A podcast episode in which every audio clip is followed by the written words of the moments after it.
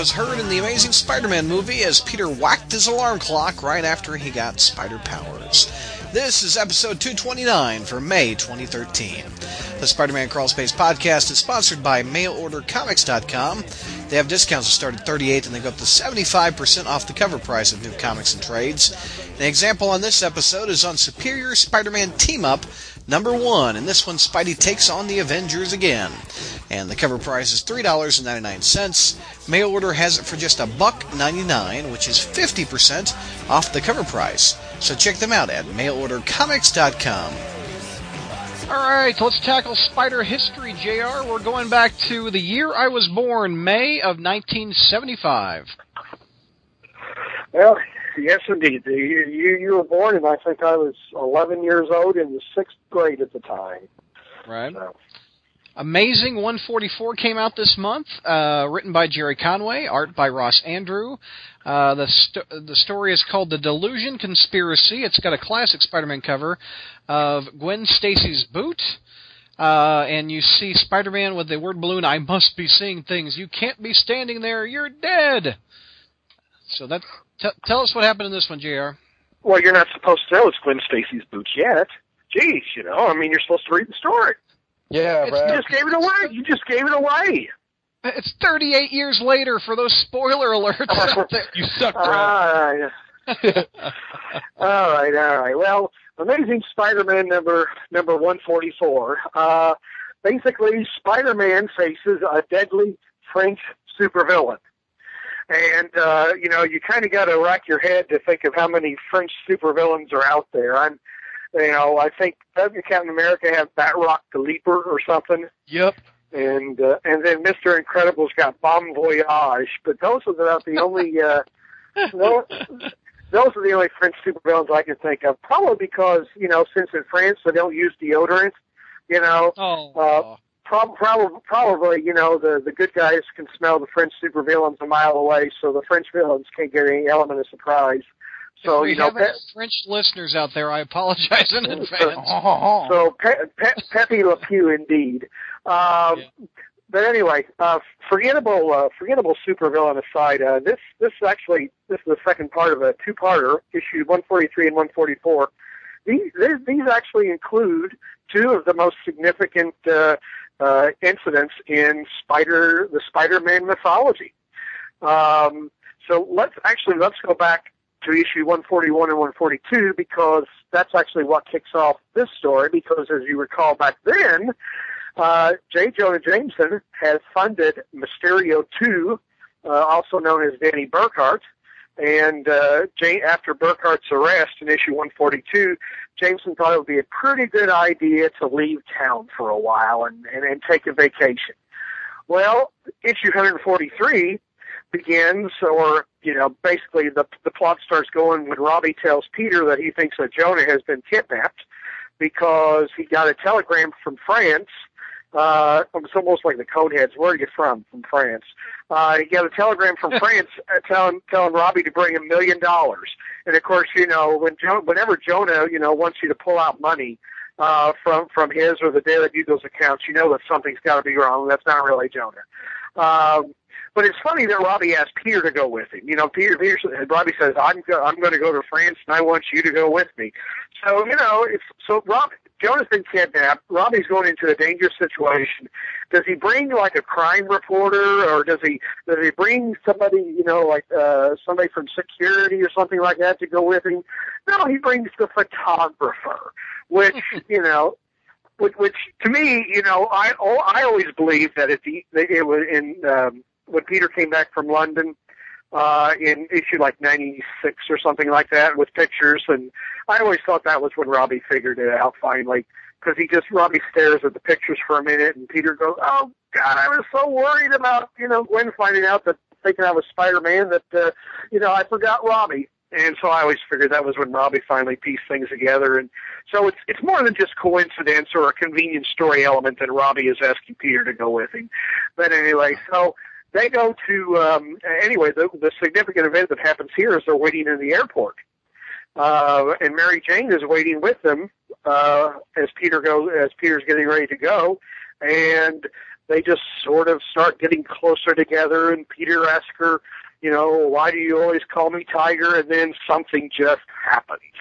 Then Peter and Mary Jane share their first passionate kiss, and uh, Conway has a caption that says, "And neither he nor she will ever be the same." And for one, for one of the very few times in comics, that statement is actually true. Uh, Nice. so there, there's a significant, and in fact, this moment is even referenced in that uh, great. Uh, since was it the sensation? Was it a sensational annual? Uh, was it? I'm trying to remember. Was it Fraction that wrote that story? Yes. Yes. Um, yep. Yeah, where they where they go through Peter and Mary Jane's memories, and so that uh, that moment that uh, this just this very moment is referenced. So there's that significant event, and then no sooner they get to France, they get to France that uh, Robbie is kidnapped, and Spider-Man meets the French supervillain Cyclone. All right, Oui, oui. so I, so after so after Spider-Man. Uh, so after Spider-Man gets his hand, uh, head handed to him by Cyclone, of course, you know, being Cyclone, he turns into a tornado. Um, we, we go into issue 144, in which uh, Spider-Man uses the first three pages to tell the reader what happened in the last issue. And looking back, he looks like an absolute loon because he's talking to himself. You know, it is Spider Spider-Man is hopping from rooftop to rooftop, literally reciting out loud the plot of the first part of the story.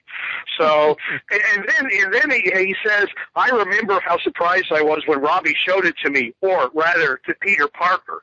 So he's like he has to remind himself that you know that not one that he that he's also Peter Parker, and that Robbie showed this letter to him while he was in his civilian identity. It just it just Man. looks weird. But again, you know, seventies. This is typical seventies exposition. So, anyways, he's remembering this. You know, we um, we go back to the states, and an event happens in, in the, that has almost never happened in Spider-Man comics ever. Aunt May has a heart attack uh, or some kind of some kind of seizure or attack and faints because of she and Anna Watson are getting ready to go out for a you know for a fun night on the town you know which you know senior citizen ladies I mean what what kind of fun they can they, they be going out for probably bingo or you know or something like that um, or or I don't know maybe they're going to go to the nursing home and uh, you know. You know, rub down guys like Jason Levinsky who can't use the you know lower half of their bodies. I don't know. Ah, But uh, but uh, anyway, so they they go outside, and as they're walking, Aunt May pass, passes out because she sees somebody that she shouldn't be seen, that doesn't belong there at all. But of course, we'll have to wait till the end of the story to find out who. Anyway, we go back to France, and um, Peter is being threatened by some of Cyclone's goons, and they tell him to, uh, you know, that if he wants to see Robbie and Jonah alive again, he'll bring the money that they brought with him uh, for, as a ransom. Bring it tomorrow evening to Notre Dame, or you will never see your friends alive again. So Peter then hops on a plane and goes to South Bend. And you know, while he's waiting there in South Bend, Robbie and Jonah are killed because Peter forgot. Peter didn't realize that they were actually talking about the cathe- Cathedral of Notre Dame and not the University of Notre Dame. Wah wah. The end. Okay. Well, anyway, since that one obviously went over like a lead balloon, um, you know, Peter decides to um, bring the uh, he he he, get, he gets the um, he gets the ransom money, but before he goes to deliver it, he gets a brilliant idea, and he goes to a hardware store, and he buys something, and you wonder, ooh boy. You know, what clever gadget could Spidey be thinking of? Because after all, the guy is a, a scientific genius. So he's got to be constructing something just staggeringly brilliant to confront a villain by the name of Cyclone. All right, so the the conclusion happens. You know, this big confrontation. Spider-Man confronts Cyclone in the cathedral, and then he pulls the the he pulls down a, a curtain and reveals his master device, which is a giant fan. And so he, so a cyclone is coming. Spider-Man turns on the giant fan, which creates a counter vortex and knocks Cyclone into the wall and knocks him out. Wow. And Spider-Man and Spider-Man says, never underestimate the genius of good old Yankee ingenuity, Cyclone. It'll bring you down every time. So Man. I mean, but you know, hey, it's a French supervillain. I mean, you know, of course he was going to get taken out in no lame way.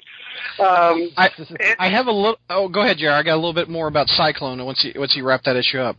Okay, uh, but in the end, Peter get, Peter uh, uh, goes home, but Anna Watson is standing at his doorstep. And you know, oh my God, Mrs. Watson, what's wrong? Anna goes, Peter, your your aunt May is in the hospital. I don't know how to explain it, but go up to the apartment. And so Peter races up to the apartment, flings open the door, and finds none other than Gwen Stacy. Here's a, another significant moment. We have one of the greatest cliffhangers in Spider-Man history. Just who the hell is this, and can she possibly be Gwen Stacy? And this kicks off the preamble to the original Clone Saga. Da, da, da. So the the char- the the guy that oh go ahead Jerry I'm sorry I No, I was, about to. I was about to say, but you know, that's not the only thing we get in this this issue. We also get another great Hostess fruit pie ad. Ooh, which uh, one was this one? Well, hey, you know, first of all, Spider-Man is captured by a bunch of goons, and they put him they they they put him in a windowless, five foot con- five foot thick concrete security cell. And Spider-Man is in this cell now, and it's being he's being guarded by a guy, and he's saying, "Rats, they really got me." Unless, and then Spider-Man goes, "Hey, would you be a nice guy and let me out of here?" And the thug goes, "No chance, Webhead, not even for a million bucks." No? Then how about for some delicious Hostess fruit pies? And Spider-Man sticks his hand out the, through the bars and shows him the Hostess fruit pie. Now, where was Spider-Man hiding these fruit pies? No. Gross. I mean, I mean, you know, was was it was well, you know, was he hiding them in the same place that Tombstone was hiding the scissors, we, we, we talked about a few months ago in, in oh, Tangled. Web? So anyway, you know, so anyway, the, the guy goes, "Oh, gee, you got Hostess fruit pies," you know, and Spider-Man says, "Never go any place without them, and you can have them all if you set me free." So of course, you know, the guy sets him free, you know, and. uh you know, now to take care of the boss man and the rest of the gang. Between my webbing and delicious Hostess fruit pies, they haven't got a chance. So Did you know, we have have. a title of the fruit pie ad? Some of them Well, have it just, it just says Spider-Man in the trap, which trap. is, has, okay. which is about as exciting as an electric company uh, title. You know, Spider-Man meets the wall, or you know, Yeah. Spider-Man gets an enema, or something like that. That's funny.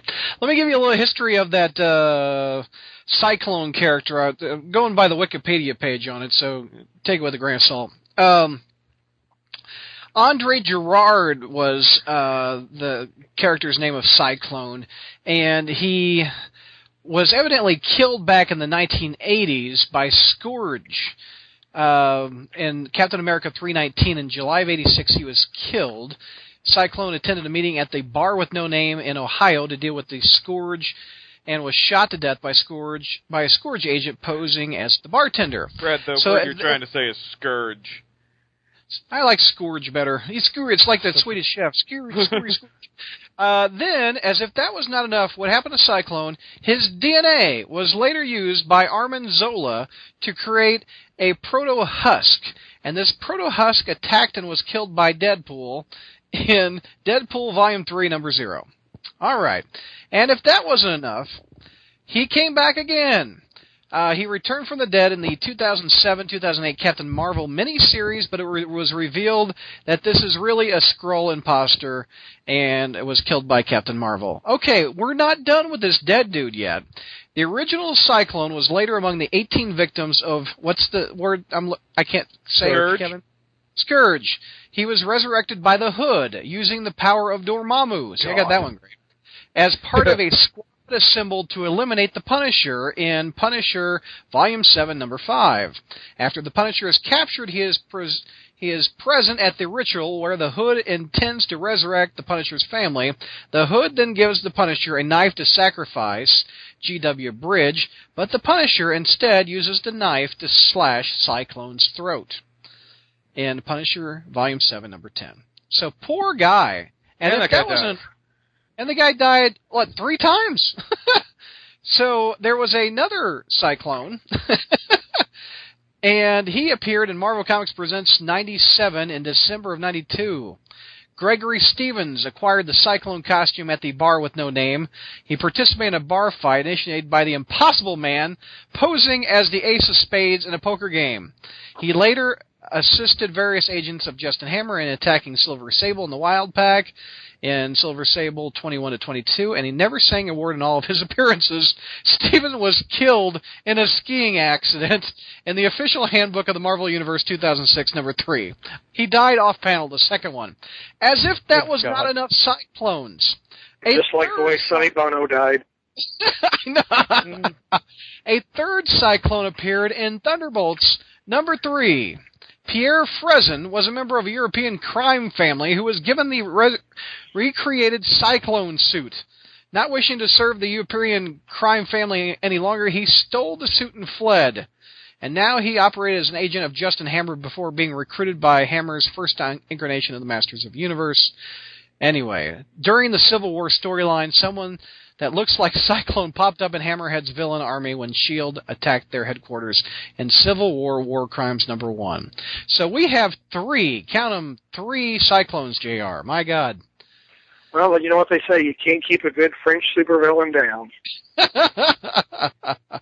All right, what else came out? We've only got two Spider-Man comics this month, Jr. Marvel Team Up number 33 came out in May of 1975, written by Gerry Conway. Our buddy Sal Buscema did art. The title of this one: Anybody here know a guy named Meteor Man? Spider-Man teamed up with Nighthawk from the Defenders in this one. Tell me what happens, Jr. Well, uh, yeah, this this story could also be called "Give Gerry Conway a Blood Transfusion" because his heart bled so much in this one. Uh, so, which which you'll find out, you know, how uh, uh, why later. But anyway, yeah, we start out with Nighthawk coming home, and I really don't know what the purpose, what the whole point of Nighthawk is. He seems like a Batman ripoff. He's a rich guy by the name of Kyle Raymond who decided to wear a costume of a flying creature and fight crime. You know, and you know he was always to me he was always one of the bottom feeder of superheroes. I mean, you know, he was a member of the Defenders and what else? I mean, did he ever have a solo book? Did he ever have a mini? Did anything? I mean, this He, he had a mini in the 2000s, but that was about it. He's he's kind of a C D list hero. I was about you know I was about to say you got to go pretty far down in the alphabet. I mean, he had no uh, he just there's he was, just no he was an odd. whatsoever. Um, he was like an odd recreation of the same guy from Squadron Supreme, right? I have no idea. I don't either. it's just it was it was very because the Nighthawk Kyle Raymond he says his name I think is the same name. He was the Batman character in the Squadron Supreme, which was obviously a takeoff of Justice League, which later turned into Supreme Power and whatnot. But um, I don't know how he made it into the regular Marvel universe. I don't either. I don't know Nighthawk's history very well. Well, anyway, the the regardless of its significance, uh, he does start off his story. Uh, and on his way, when he comes home, he discovers a strange costume figure stealing a meteor specimen that Kyle Richmond had purchased from a science museum. And just as he's about to approach this costume figure, the costume figure slugs him, but knocks him out and escapes in his helium balloon. So you know this has got to be a real fierce guy, you know, who blows up a giant balloon and gets away. All right, Yeah. probably the same fierce character villain we talked about last month, I think, when Spider-Man teamed up with Black Giant Man.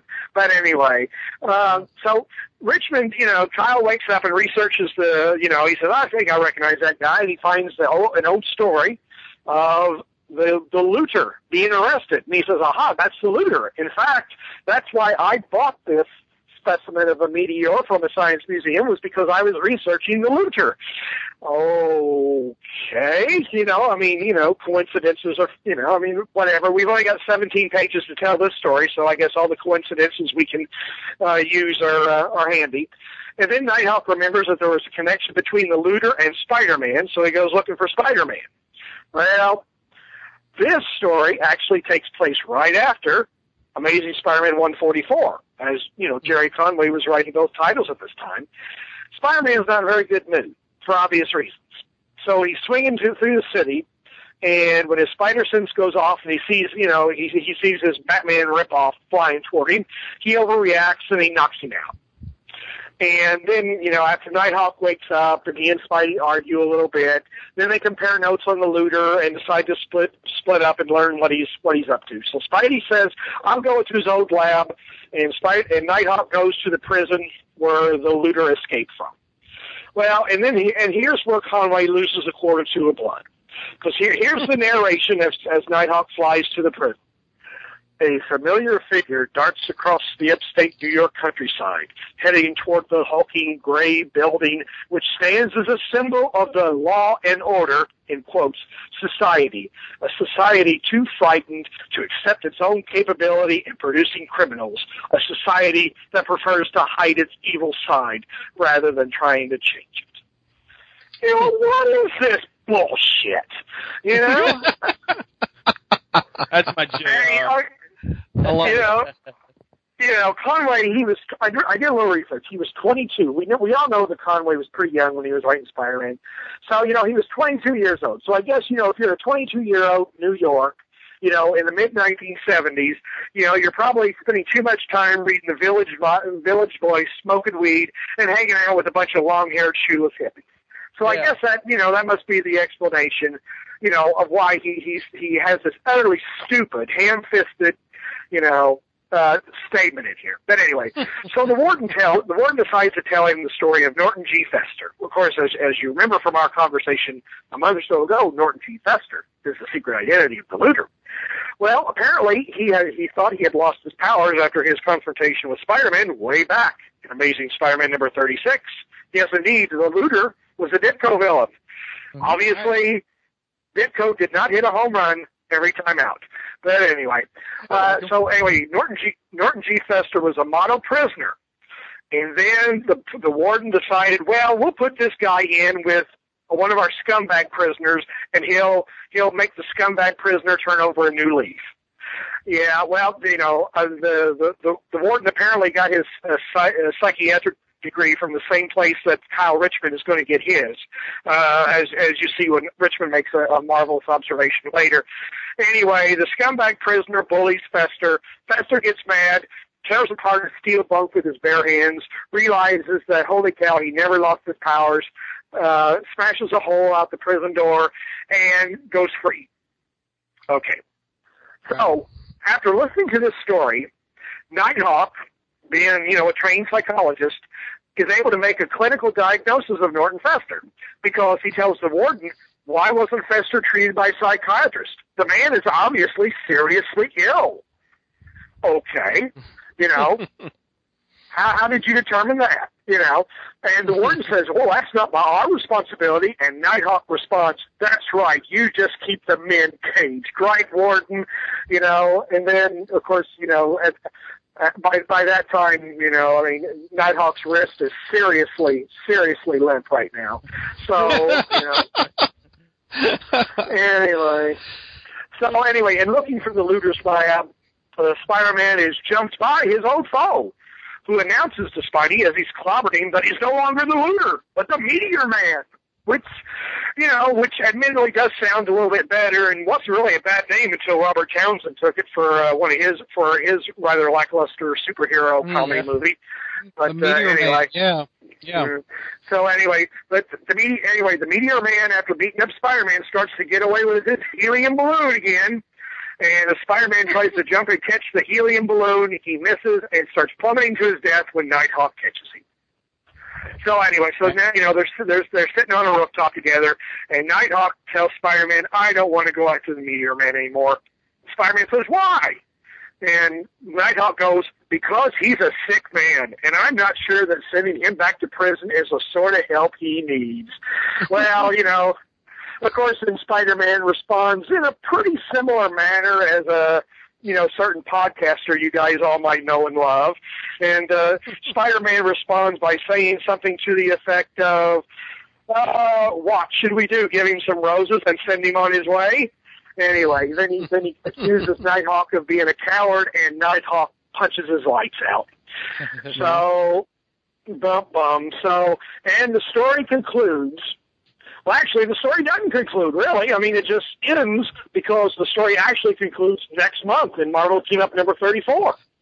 With Well, Valkyrie, didn't she come in? With, with Valkyrie. Spider-Man teams up with Valkyrie because in the old Marvel Team Up days, if you had more than one partner, uh, the, the, the hero Spidey teamed up with in the first part always found a convenient way to leave so you could bring in another hero in the second part.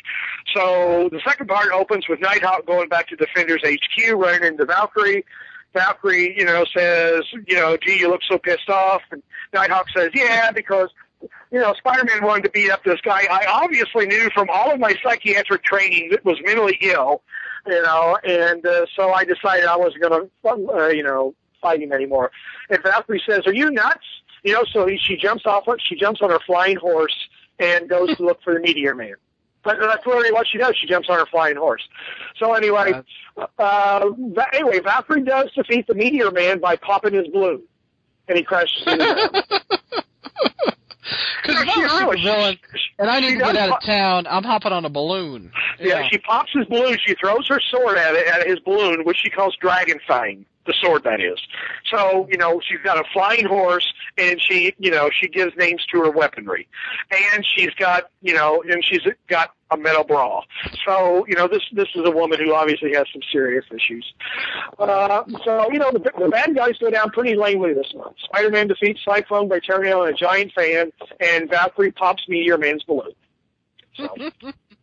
But the the first, uh, yeah, what, good or bad month? What do you say, Jr. Average? Oh, you know, it's it's uh, it was okay. I mean, you know, like I said, uh, 143 and 144. I mean, it's it's actually a you know lame supervillain aside, it's actually a pretty uh, fairly important moment in the Spider-Man mythology. If you're looking at uh, you know, if you're looking for touch points in Spider-Man's history, uh, he and Mary Jane sharing their passionate first kiss, and then you know his first confrontation with the Gwen clone. Uh, you know, this is this is for you know history purposes. This is a must for your collection. Um, you know, but, and of course the Marvel team up. You know, that was you know it was typical '70s Marvel team up. You know, you got two heroes, one villain, and you got 17 pages to tell the story. So you're not going to get many gems with that kind of limitation. At least it was 16 more than the uh, fruit pie ad. yeah, but the yeah, but at least the fruit pie ad spared us this overbearing political commentary by somebody who wasn't old enough, who wasn't even friggin' old enough to shave, let alone make a comment about about crime in society. So Uh, I love it. Good job, JR, as usual. All right, we've got another segment, uh, Bertoni's bios, and who are we tackling this month, Mr. Bertoni? We're going to tackle uh, Mrs. Muggins, uh, one of the people who was Ah. actually uh, left out of the Floating Heads of Guilt fight with Doc Ock, and I, I don't know why, because she's such an essential character of the Spider-Man.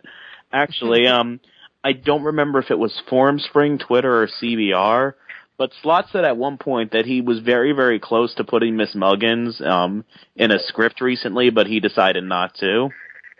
Seriously, why, uh, we haven't seen her since the 80s, I think, right? Yeah, it would have been very late '80s. Um, because a- after Peter left that apartment, um, which, well, actually, let, let, let's not get ahead of ourselves. It starts Okay, in. Amazing Spider-Man 139.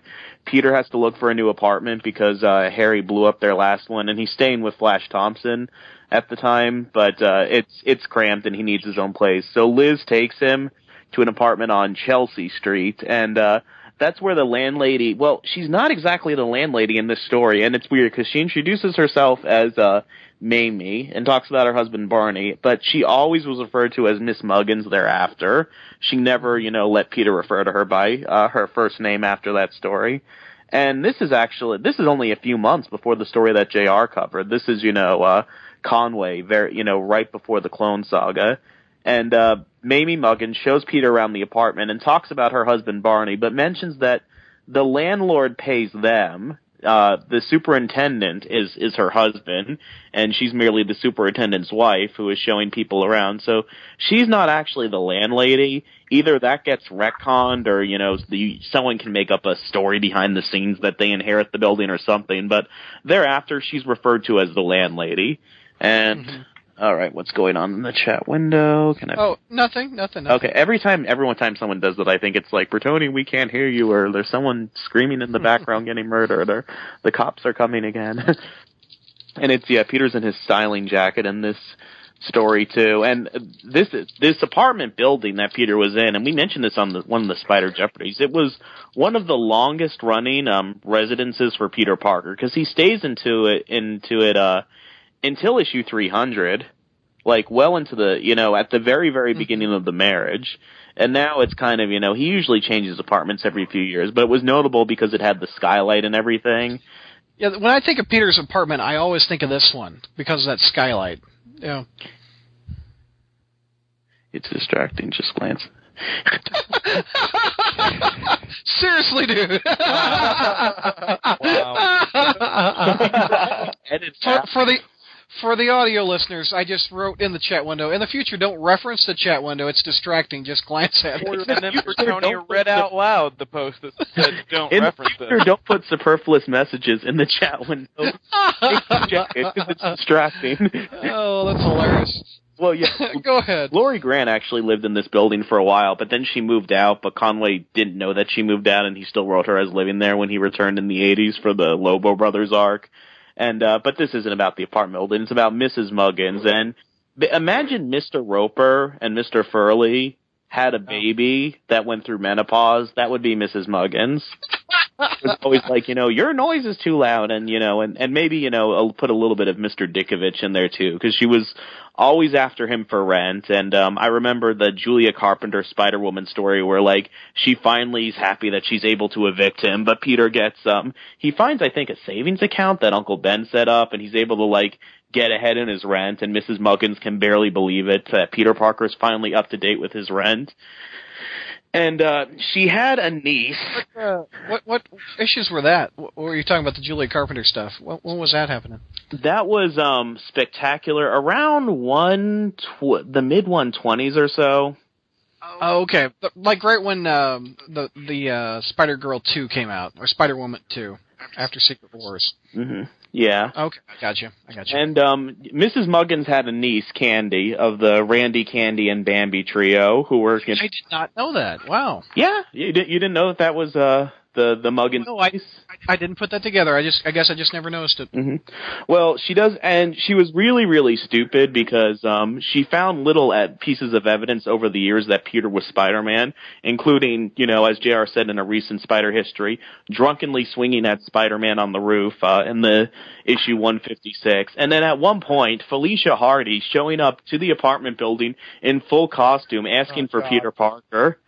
And Mrs. Higgins, like, just the in the next issue, yells at Peter, you know, oh, your crazy girlfriend was over here looking for you.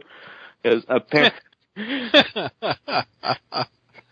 nice. yeah, but she never caught him. But she's always yelling about parties and crazy stuff going on there, and yelling at him about his rent. You know, she she was a big. When I think of Spider-Man books in the '80s, I think of that apartment, and I think of Miss Muggins.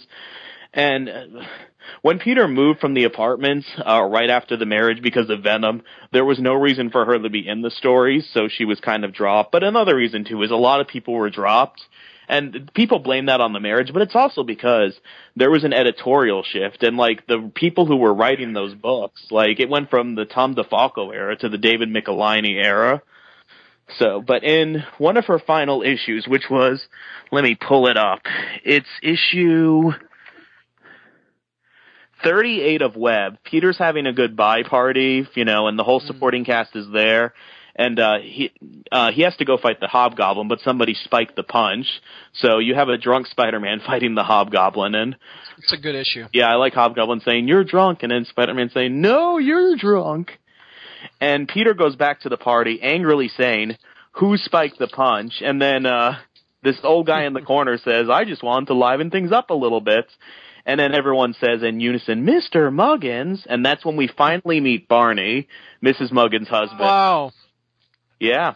Yeah. Nice. Yeah. Maybe that's why Mrs. Muggins was always drunk. Maybe, you know, just to like keep her at bay and keep the marriage interesting. He was always spiking her drinks.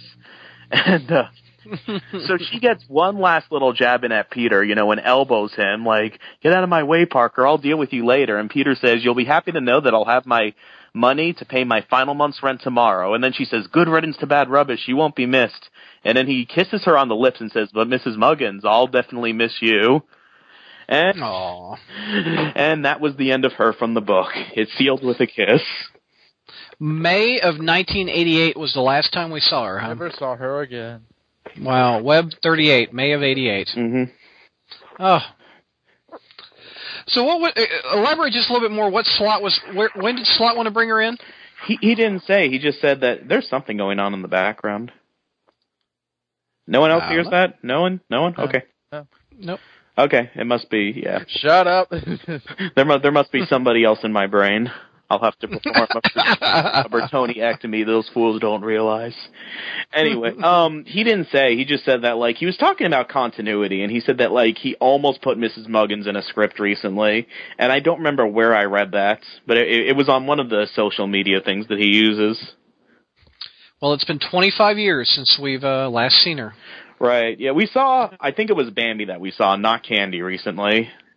Right. In um the Grady Scraps, you know, doorway to head to time machine arc. Yep. All right. Well, thank you, sir. Any any thoughts about next month? Who you want to tackle? It's funny because it's I, I usually see like who's in the issue, and there was actually lots of people in this issue that I could have chosen. I just picked Mrs. Muggins because, to be quite honest, it's um I'm doing overnight shifts at work all week, and Mrs. Muggins was one that I knew well enough that I wouldn't have to have to Yeah. research, and I don't know, you know, how much I could do with. Well, actually, you could do a lot with Lance Bannon, and he was mentioned, but like so, some of those characters, they you know, they were only bit people in the background. You know, you couldn't get more than like one paragraph out of them. Paul But Miss- Stacy. What a couple characters was Lance Bannon the uh, one that had the blonde girlfriend that was started kissing on Peter, and when Mary Jane opened the door after uh, she's been gone for a long time, was who, who's that blonde? Yeah, Lin- uh, Amy April Powell. May? Amy Powell. Yeah, she would be good, and so would Lance. Like a two-parter of those two, I think would be fun. Lance Bannon, who came back, you know, from obscurity only to be killed. Yes, by facade, right? Yes, his, the the murder never solved. But who is Facade? Yeah, yeah. But, we uh, do not know. We do not know. Another thing that was almost mentioned in that Grady Scraps two-parter. Yeah, no doubt. Well, good job, Bertoni. Let's uh, move on to our other segment that we have, which is Spider Satellites with Kevin. How many uh, satellite books do we have this month to talk about? I think this is an all-time low number. We have four. All right. Um, four out of five titles because we uh, recorded the segment late last month and we're recording it on the first of this month, so a new issue of Avenging has not appeared yet. okay. So first up, we have my favorite and yours, Venom. Venom number 34. Let's talk about this. Venom fights Toxin. Toxin kills the alien backed guy. Venom beats Toxin with his own serum. Alien backed guy's aliens from his back assimilate hobos. wow. I'm giving this issue an F minus. All I can say is, oh my god. We finally get Venom and Toxin face to face, and it's a brainless fight with frankly poor art that includes the goddamn alien back guy, and when he's finally dead, we then get four more hobos just like him. What is the point of this comic? do we even know the name of the alien back hobo, uh, alien back guy? In the uh, recaps, they're calling him the figure. The figure. Okay. The okay. figure. I'm not sure if it's supposed to be. We're like if we said the dude or the guy, they're just choosing a designated word to describe him in figure, or if it's supposed to be a capital F figure. What I Mm. know is these four hobos are going to be the symbiote slayers who have been teased for a couple of uh, solicitation rounds now, and well, I mean, could you be more disappointed with what those turned out to be? Um, is is anybody besides Kevin and myself reading Venom on the on the call? Hell no. No. No. Uh, I'm I'm I'm reading it. I think my only appearance in this episode will be to come in and say I don't read Venom. okay. Your cameo appearance. Just coming from Chris made a cameo to tell everybody that he does not read Venom. I'm I'm still reading it, So- but so my what is enjoyment of it has gone down. Yeah. So, Kevin, where does this rank then compared with the Little People story arc? Um, You were having a lot of fun with the Little People story arc, so I can't imagine that being any worse. But I don't know, Four Hobos sounds like it might, you know, it might top that. Yeah, where does Four Hobos rank with Little People, Kev? This makes Minimum Carnage look like the better issues of Scarlet Spider. Wow. Wow, it's that bad. You don't like it that much. Wow. I give it I have F not- minus, Brad. There's a mi- Yeah. that means I want not just my money but my time back. My breath. Keep your receipt and your watch. I mean, and this is let's let's back up for a second and remember that Okay. Kevin you're hearing from now is a guy who over the past months to year years has decided I was let's say way too caustic and mean to comics on this podcast for a long time and I really try to be more fair these days. I try not to insult the people that made the comics because there has to be a distinction, and I'm trying to be in general a little bit more mellow about these things. It's this is not the guy that originally came out with Prison Ass, and yet you're getting an F minus from me. With a side of prison Uh, ass. I mean, this is So- like offensively bad. This is insult my intelligence and just grab my money bad. Wow. The new All right. the new Kevin gives everything an F, but he feels sorry about it. Yeah, the new Kevin comes with guilt. How- oh, all right, Kev. So, so you like this one? Uh, I mean, this is to the point where I've been thinking about whether I can keep doing this or if I'm going to have to ask somebody else to fill in for Venom on Spider Satellites. is there any pros to the F minus book? No! None. cannot None. get an F minus and have even one pro. Okay. It's not possible. That's a good Okay. point. All right. All Cody's right. gonna All right. have to- All right. Okay. all right. Any, any other comments on the Venom book, or have you killed it? But ooh, ooh, ooh, let's let's just not. Um, Okay. Next so- book then. Last week we got the other three books in one week. We got Scarlet Spider, Morbius, and Ultimate Spider-Man all dropped. So it was a pretty big Spider-Man satellite week. I want to hear Nice. this. I'm going to start out with Scarlet Spider because frankly I need to wash that taste out of my mouth. Cleanse the palate, if you will. Yeah. Um, so, in this one, Kaine gets dragged to a rodeo where he fights a drunken armadillo and ends up kissing his gal pal Annabelle. Also, we see Julia Carpenter's note to him, which cryptically reveals Shathra's coming. Mhm. I'm giving this one an A. Can you see the spectrum going on here? Uh, Scarlet Spider uh, as a book is really, really back to form this month. Um, after the last month, you may remember I was very, very disappointed. But this was a very fun one and done story, and it's about, of all things, the armadillo at the rodeo. Yeah, dude. Can I ask how Love. Shathra came back?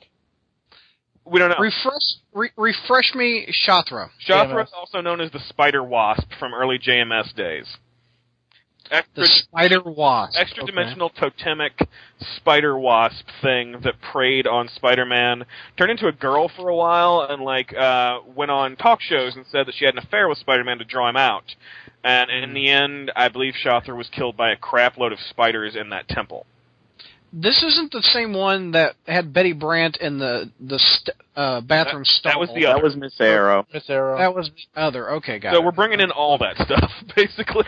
Okay, okay, got it. Um, I don't know why. That's that sounds bad. Betty Brant in the bathroom stall. It's like Basically, I'm not going to lie. Shathra is not the greatest tease in the world. It doesn't have the most promise in the world, but all it is in this comic is a little bit of a tease, and it's Chris Yost, so I can I can at least think he might pull it off. So I'm not going to be taking off any points just because Shathra doesn't get me going. I mean this this issue, the story that is in this issue, the main thrust of it, a, it's a it's got everything you want in a Scarlet Spider comic. Basically, it's got witty quips. It's got Scarlet Spider on a freaking horse. it's it's silly, fun, and yet it keeps that character of Kaine just perfect, where he hates this crap, and it's that perfect juxt- juxtaposition, saying words, using using my vocabulary, um, to to who Kaine is to to fo- to showcase it. So it, Yeah. it was a perfect issue of Scarlet Spider, and it was a really, really great up from last month. So that's I wish more people would pick the book up. It is very good. I agree. Yeah. Very and good. It's on like this, it is on. Yeah. Uh, it, let's do another. Uh, see who else is buying it. I know Zach is. Anybody else buying Scarlet Spider? I am, yes. Yeah. Hey, two appearances by Chris in this episode, by the way. Yeah, no, and I agree with Kevin. I didn't like the previous arc, uh, but this one was great. This uh, it's funny because for a series that's supposedly about a gritty character and he's mostly fighting human traffickers and it's really dark, like the best issues are the ones where it's light and tries to be funny and features the supporting cast interacting with each other and having fun. I think the best issue before this could arguably have been the uh, issue where he fought a bunch of Santas. Yeah, and that was When good. he was he's hungover. on that level or better. Yeah, I, I think the Santa issue is my favorite Spider-Man related comic of last year, and it's an offbeat choice, but I didn't have any more fun with anything else. Yeah. Yeah. All right. Uh, what else we got, Kev? Uh, we've got Morbius number four. Okay. you're ready for this one. So, in this one, uh, we find out that Noah Saint Germain, if you'll remember, he was the Ninja Turtles villain-looking dude that is the uh, the gang member uh, or the gang leader that Morbius has now killed twice. Um, we find out that he was once given an upgrade by. Uh, it's revealed at the end of the issue. The mysterious figure that gave him the upgrade is none other than the Rose. And now that Nice. he's, now that uh, Noah Saint Germain is dead, Morbius has to fight the Roses guys with the gang that he had been fighting. Um, I'm giving this issue a C. It's still not putting me on the edge of my seat, but it's a much better issue than last month, and um, that's largely because it feels like there's actually a story that might be going somewhere, as opposed to what we've been doing before, which is just Morbius is in Brownsville fighting gang members for some reason. Uh, introducing the Rose adds possibilities to things, and I'm curious who that's going to turn out to be. If it's a new Rose or an old one. I know there was a uh, there was a Rose in the Jackpot miniseries, but I didn't read that, so I honestly don't even know if that Mm. Rose survived or what his story was. So. Uh, the the catch here is that this Rose has to be somebody that's been active long enough to have done those upgrades on Noah when he was younger. J- J.R. Bertoni, give me a little quick Rose history. It was it was Wilson. No, I mean uh, Richard Fit. No, Kingpin's son. It was it was Richard Fisk, yeah. and then it was like, and then it was supposedly Richard Fisk again, but then it was not really. It was like one of Richard Fisk's friends pretending to be Richard Fisk, and then there's the Blood Rose, and then there was the Jacob Conover Rose. I still can't believe that happened. who who was the Rose in the Jackpot mini or around that time? I forgot that there was a Rose in the Jackpot mini until Kevin just mentioned it. I I remember it, but I can't remember who it was. There was a there was a jackpot mini.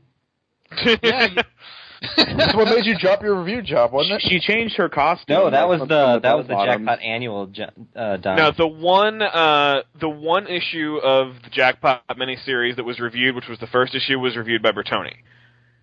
Oh, Yeah, Uh, Don's thinking when he said it's what made me drop the doing the reviews. It, that was the annual of, in the first year of Brand New Day that featured Jackpot. Mm. But I never read a miniseries with her. Jesus, let's go to. I read it. It wasn't actually that bad. Yes, it I'll- was. I'll- I'm not gonna go ahead and not take your word for it.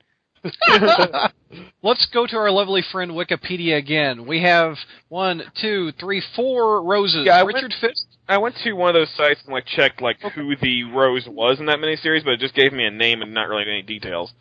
Here we go. I've got it right here. The fourth row. Well, let me go through 'em. Richard Fisk was number one. Sergeant Bloom was number two. He, uh, I don't know when this happened. Uh, at Catskills after he kidnapped Peter Parker's Aunt May and his wife Mary Jane, mistakenly think the Peter discovered information that would blow the lid off the Kingpin's organization, thus revealing Bloom as a double agent. The third one was Jacob Conover, was a reporter at the Daily Bugle who took up the identity as a payment for saving the life of crime lord Don Fortunato. Fortunato. Fortunato. There you go. Now, the fourth Rose that we've been talking about, Philip Hayes, was a doctor, Philip Hayes. He took up the Rose persona after he lost his funding in the gene therapy research after an accident in the Felcorp's laboratory, as a result of which the new heroin Jackpot. He deals in ebony shipments, a synthesized drug created from corruptors' sweat glands. he managed to slip under the superhero radar for a while, but Jackpot was getting close to discovering his involvement after he discovered the secret identity of his opponent through a coincidence resulting from being Sara Ehret's coworker. He hires Boomerang to track Sarah down at her house and murders her husband in front of her and, his, and her daughter. He is later arrested unmasked, much to Sarah's shock. Okay, that's the fourth rose. Okay, so he was be- arrested, but that actually does sound like uh, the Rose in this series because of the Okay. the work with gene enhancement, splicing, whatever. Since he, you know, gave uh, gave this kid a power upgrade to become Noah Saint Germain. So it's probably the fourth rose then. There How you go. many people become supervillains because they lose funding for something? That's like the third most used villain origin story. Do not screw with scientists' money. That is the moral of the story. If Uh, someone you know who's bit- dangerous starts a Kickstarter campaign, fund them, or they're going to become a supervillain. in, in hindsight, I- I mean, it took four issues before there's a glimmer of hope to this book, i- in my opinion. What, what what's your thoughts, Kev?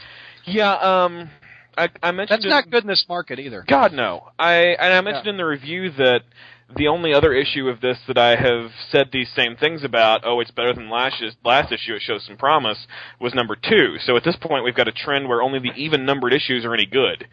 And that's a problem, especially if, if number one isn't one of your better issues. You probably lost a lot of readers already.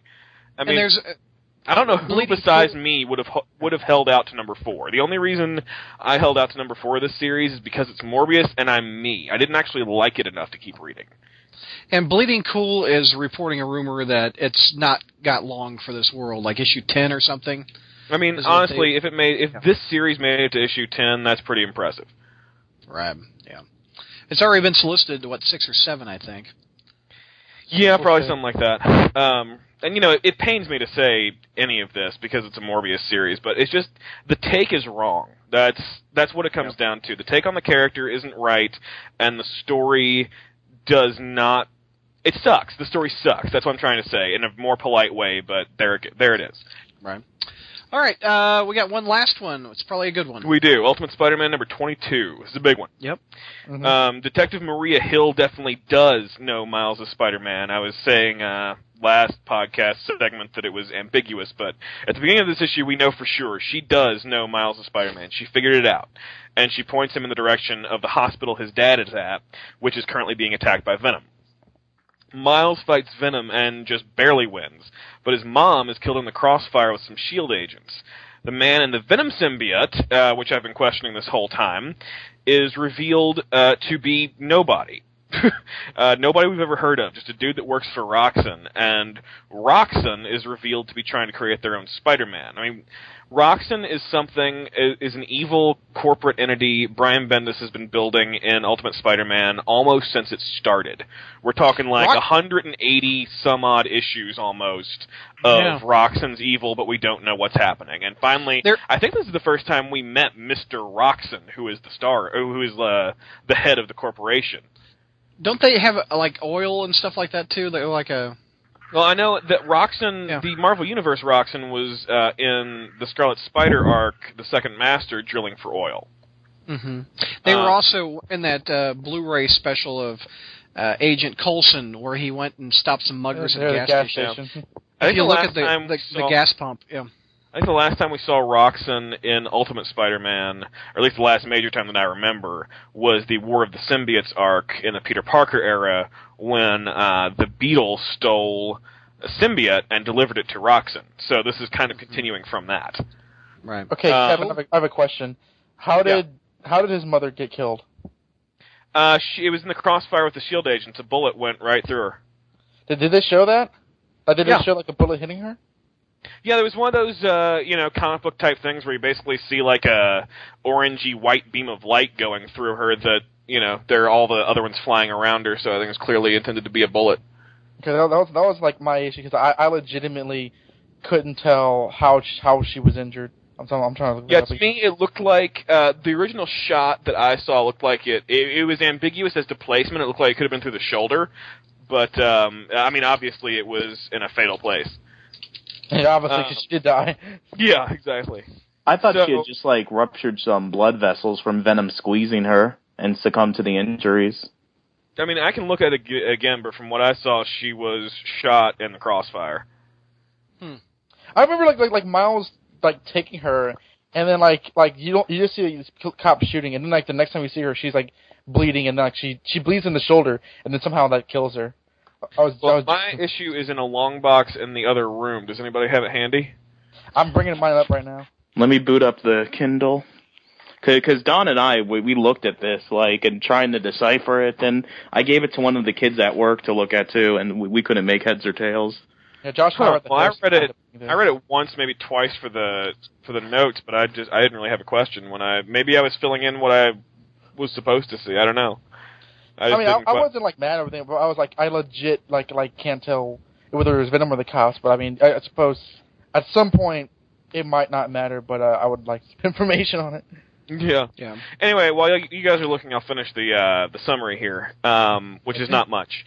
In the end, uh, Miles tears up his costume, yelling "No more" over and over. So that's that's where we're left here. That's after he realizes that his mom is dead when he wakes up the next day. Very. So I'm giving this, That is a lot. I'm giving this one an A plus.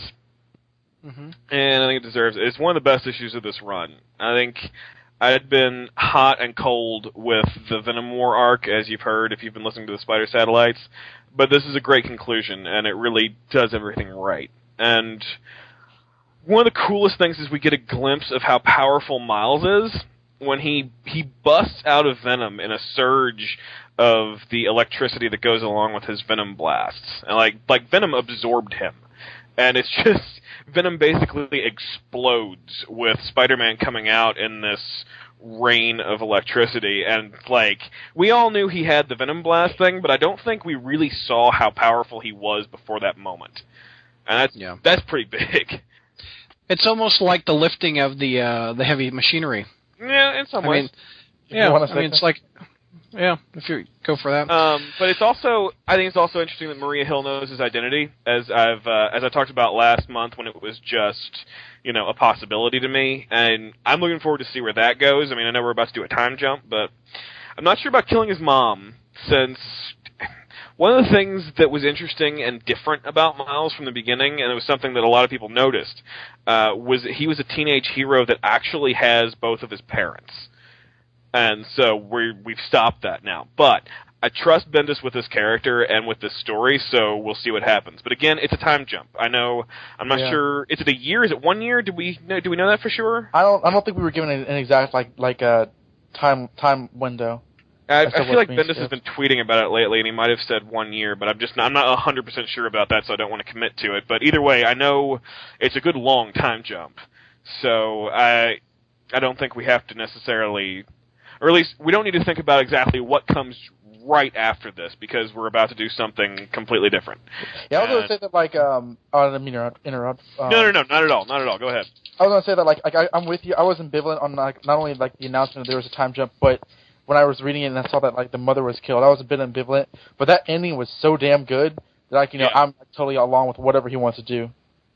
Yeah, Mm-hmm. I mean it's it is Brian Bendis' character. He created the character, he created everything around it, and he's done a really good job with it over 22 issues. So I'm I'm not going to start questioning the guy now. And it's not just 22 issues that he's done great with Miles. I mean, he did a 100 he ju- he did a 160 issue run of Ultimate Spider-Man before that that eh, had its issues in some places, but mostly I loved. Right. So I'm, yeah. if somebody's going to handle this, I'm interested to see what he wants to do. And here's another bit of news I wanted to hit with Kevin. Um, you could be getting a possible another Spider Satellite book. Well, with the exception of that villain book I coming say out. we're definitely getting a couple. We're getting a couple that you you can tackle, but um, uh, sad news because you and I are both fans of this book. X Factor Yeah. is coming to an end. Peter David is wrapping up his what nearly ten year run on that book. Uh, not nearly. I think he said it's 10 year. Oh, It, it is ten year. I think what now? 10 years is what I said, yeah. Yeah. Well, it started with Madrix in what 03, I guess. Yeah, there's the, so uh, yeah, I think that basically they're saying this ends the X Factor run he began with. so Is that Chris it's making really? yeah, Yeah. Chris is upset. I'm Chris upset. likes X Factor I, I too. do. yeah. I'm way behind on it. I'm just reading the um oh the one where they go to Las Vegas now. Oh, So that's good. so uh, the book has been solid for ten years, written by our who one, probably one of my favorite uh, writers of all time, Peter David. Now, here's a question: Uh, he said because he had a cute little video about how it's wrapping up and he's going to have some story arcs with the X Factor characters. And at the end of his little video he had, I forget where it was posted, he said he has another Marvel project coming out that he hopes people will support. And he can't talk it- about it yet. And he can't talk about it yet. However, if you look at an interview that Dan Slott did uh, at the most recent Chicago Con, uh, he he teases that Spider-Man 2099 is coming back. Yeah. And what what a nice opportunity that would be for an appearance in the Superior Spider-Man to spin it off because Marvel loves Spider Satellite books. Why not try to launch it again with Peter David, who happens to have a space available to write the book? Hell yeah! If we got a, a Peter Yeah. David, a new Peter David Spider-Man 2099 book, I I'm gonna go ahead and predict a lot of A's in my Spider Yes. Satellites. Exactly. I love that run from the '90s. I mean, he he him writing Spider-Man is awesome. And Spider-Man 2099 was it was something special when he did it. It's something that I think nobody else ever quite mm. got, but Peter David made it a great book. They've tried it with that Time Storm thing. I forget who wrote that. It was I didn't care for it. He he was okay in the Ex- Exiles book. He was okay, but uh once he left in the what '95 or '96 era, Yeah. because they had a big falling out with the editors, etc. But Time And Time he- Storm. That sounds hilarious. yeah, he did. It, Oh, and uh, it, no, the title was way clunkier than that. It was Time Storm 2009 slash 2099. Yeah, it was rough. It was rough. and Peter Peter David uh, loves the character. He wrote the character in his video game, The Edge of Time. He Spider-Man 29's been in multiple video games recently, and there's still a love for the character. And I think he could sell pretty good. Peter David. Yeah, I mean, if you've been predicting uh, that Amazing Spider-Man is going to come back starring Peter Parker and Spider-Man 2099 is going to star in Superior Spider-Man, I'm not. I- I, don't yeah. comment on that prediction either way. But if that did happen and they didn't get Peter David to write it, uh, somebody put up a meme of "You're doing it wrong." You had one job. Superior Spider-Man 2099. There you go. How does that sound? yeah, that would be. Print the shirts now. Brad was right. Noster, Nostradamus, Bradis, or whatever. Mr. I, I I really couldn't give a rat's ass if it's called Superior Spider-Man, Spider-Man 2099, or it's Spider-Man with the skull on his chest. As long as it's Peter David writing that character, I'm in. Yep, no doubt. All right, good, bad, or indifferent month, sir. You know, overall, this was a good month. Uh, we only had four, but it was an A, an A plus, a C, and an F minus. the F minus drags it way down, but if you look at the Yeah. average, we're talking two A's and a C, which is, you know, a C is not terrible, it's average. So the F minus is the outlier. Overall, pretty good month of satellites. what was the C again? The C was Morbius. Oh yeah, yeah. Okay, got it. Yeah, we forget that All right. quickly as we should. I do, I do. It's just forgettable. It's just, and that is I one of the worst things you can say, but it really is. it is forgettable. Uh, well, I found my Ultimate Spider-Man issue, and I'm taking a look at it here. I'm gonna say right out that I was wrong on what I thought I saw. What I was looking at uh, in those in the panel that I thought I saw was um, the guy that's Venom. Actually, he's getting hit by bullets. I- I- it's not his mother at all. So clearly, I was just like glancing through those panels. But um, on the next page, what I think is the significant moment is uh, we have the tentacles start moving. Then the next panel is just a close up on the guns of two cops saying "What the?" and the, the, we see a muzzle flash. The next panel is nothing but just like muzzle flash, and it's bam, bam, bam, bam, bam, bam, bam. And the very next panel after that is her grabbing her shoulder. Next panel, she reveals blood. Next panel, she starts dying. So, Her vital shoulder. what's happening here is in that blam blam blam when they started firing when the symbiote tentacles started moving they hit her it, we didn't actually see it on panel but i think the progression is uh, direct enough that we can say that that's what happened Still a great issue. oh Very God, good. yes. I, just, Yeah. I wanted to clarify that I was wrong about what I thought I saw.